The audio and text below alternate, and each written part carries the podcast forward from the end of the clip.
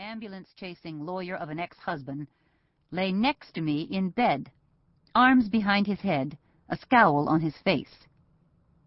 No one calls me Dan anymore, he said. Everyone calls me Chip. All except you and those buffoons down at Legal Aid. Where's Steve? Steve? You mean that punk photographer? How in the bejesus am I supposed to know? Stiletto's return from overseas must have been a dream. My stomach felt weak and nauseous. I was afraid I'd throw up, maybe.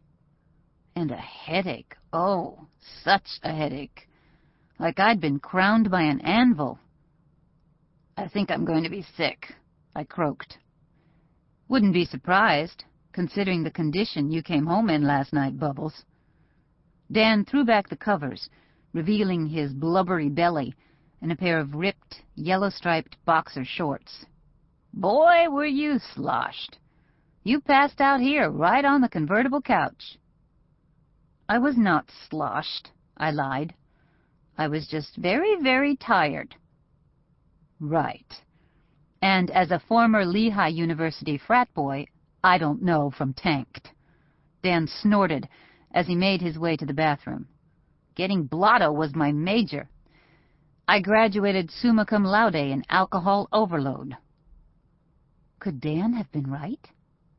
Could I, Bubbles Yablonsky, 34-year-old single mother, hairdresser, aspiring investigative journalist, and one of the few living Polish-Lithuanian Barbie dolls in Lehigh, Pennsylvania, have allowed myself to get, gasp, tipsy? No, I never touch alcohol. It tastes gross, and... I dropped the sheet. I was still wearing my spiffy, fire-engine red sequined dress, now wrinkled and reeking of cigarette smoke. My black hose were bunched at the ankles, and a gigantic run exposed my big toe. Oh, I collapsed in a heap of self-loathing, painfully recalling how I'd spent the night before at the bachelorette party for Lehigh Police Department records clerk Janice Kramer, fiancée of Detective Mickey Sinkler, and my best source for sealed search warrants. It was those darn strawberry kiwi jello shots Janice's co-workers at the police department brought to the party. They must have been spiked. I winced at the memory of me howling Lynyrd Skynyrd's Free Bird into the karaoke machine at Uncle Manny's Bar and Grill, which had opened on a Sunday night just to host our festivities. Janice had covered her mouth first in shock, and then in delight, when I jumped onto the pool table to play air guitar, while the other partygoers whooped and cheered. Only Manny had remained glum, his eyes glaring at my spiked heels digging into the green felt.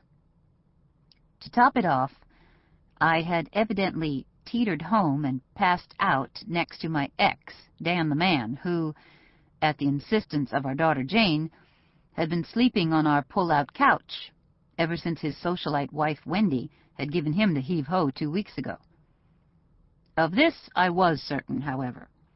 While I had slept with Dan, I had not slept with Dan. A bug trap full of Spanish flies couldn't make me do that. What I needed was sleep. A tall glass of ginger ale, two aspirin, and a hot shower with plenty of ivory soap. But mostly sleep. I closed my eyes and drifted off. Hey, aren't you supposed to be getting ready for that wedding? Dan was suited up for his legal aid job and munching on a hoagie. I thought by the time I returned for lunch, you'd be long gone. It's 11.30. Mickey and Janice's wedding. It was supposed to be at noon. And I was the maid of honor. How long did I sleep? Dan checked his watch. About four hours. Why didn't you wake me? What do I look like, your personal valet? I leapt out of bed. Here I was, unwashed and hungover, lazing about while Mickey's sweet bride, a kind and shy woman who had trusted me to lead her down the aisle, was probably pacing the narthex in frantic worry. Ugh. I pushed Dan aside and scrambled up the stairs to the bathroom. Usually, a Bubbles Deluxe took a good 45 minutes if my sunshine blonde number eight locks were to be teased and sprayed into an indestructible beehive. Eyebrow penciling alone could eat up five. I had, what, ten minutes tops to shower and change into a Bo Peep bridesmaid's outfit, complete with hoop skirt, bonnet, and satin-covered staff. There was no way I could get to the church in time. At best, I'd arrive right when Mickey and Janice were exchanging vows. But I needn't have rushed. For, as I was soon to discover, there would be no blushing bride and beaming groom emerging from St. Lenny's South Side Catholic Church. No dollar dance at Walp's and fancy smorgasbord. No four-night, three-day honeymoon in the Pocono Mountains, sipping sparkling wine by a hotel paw-pack heart-shaped bathtub. There would be no wedding. Only murder. Looking back, I blame the Skynyrd.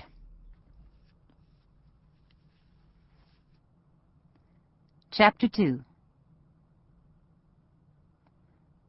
It took extra effort to squeeze the Bo Peep hoop skirt under the low wheel of my three-toned Camaro.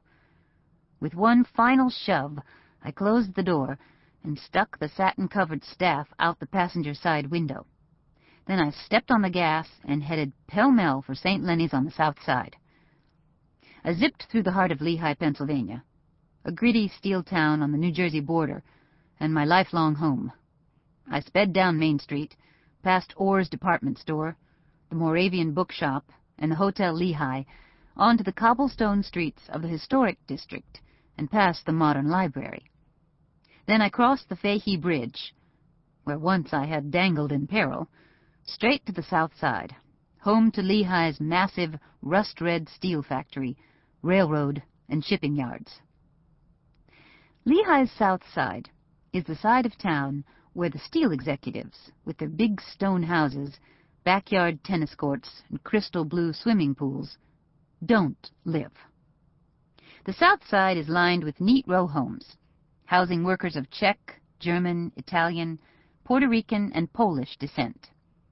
The people who actually labor in the suffocating steel plants, pouring molten metal into big sand molds and passing iron bars under super-sharp, fiery blades that can cut and sear a man's fingers in one quick slice. I pulled up in front of St. Lenny's, which was run out of the former Big Strike bowling alley on Polk Street, next to the Portuguese Club, and held services only at lunchtime, Monday through Thursday.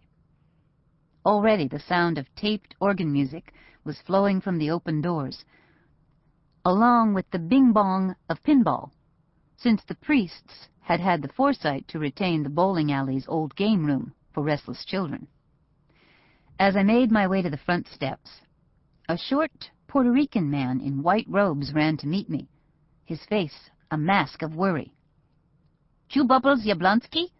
he asked, wringing his hands. I'm so sorry, I apologized. I slept late and... So glad you made it. He grabbed both my hands in his shaking furiously. I'm Fernando, the sexton. You got the ride? It took me a minute to comprehend the words sex don until I realized he was saying sexton. I drove. Fernando cupped his ear to hear over the music. In what car? I pointed to the Camaro. Aha! He glanced over my shoulder and nodded. Okay. We ready? He ushered me up the steps to the foyer, where Myrtle, Mickey's Zoftig cousin, was waiting in her pink and pale green shepherdess outfit. The foyer still smelled of spilled beer, cigarette smoke, and hot dogs, odors left over from the big strike days, an odd contrast to the sickening sweet incense wafting from behind the statue of the Madonna and Child. Myrtle shoved a bouquet of pink and white carnations into my hand. Mickey's gonna kill you, she whispered. You're twenty minutes late. Where's Janice? Where's Janice? I repeated stupidly. How was I supposed to know where Janice was?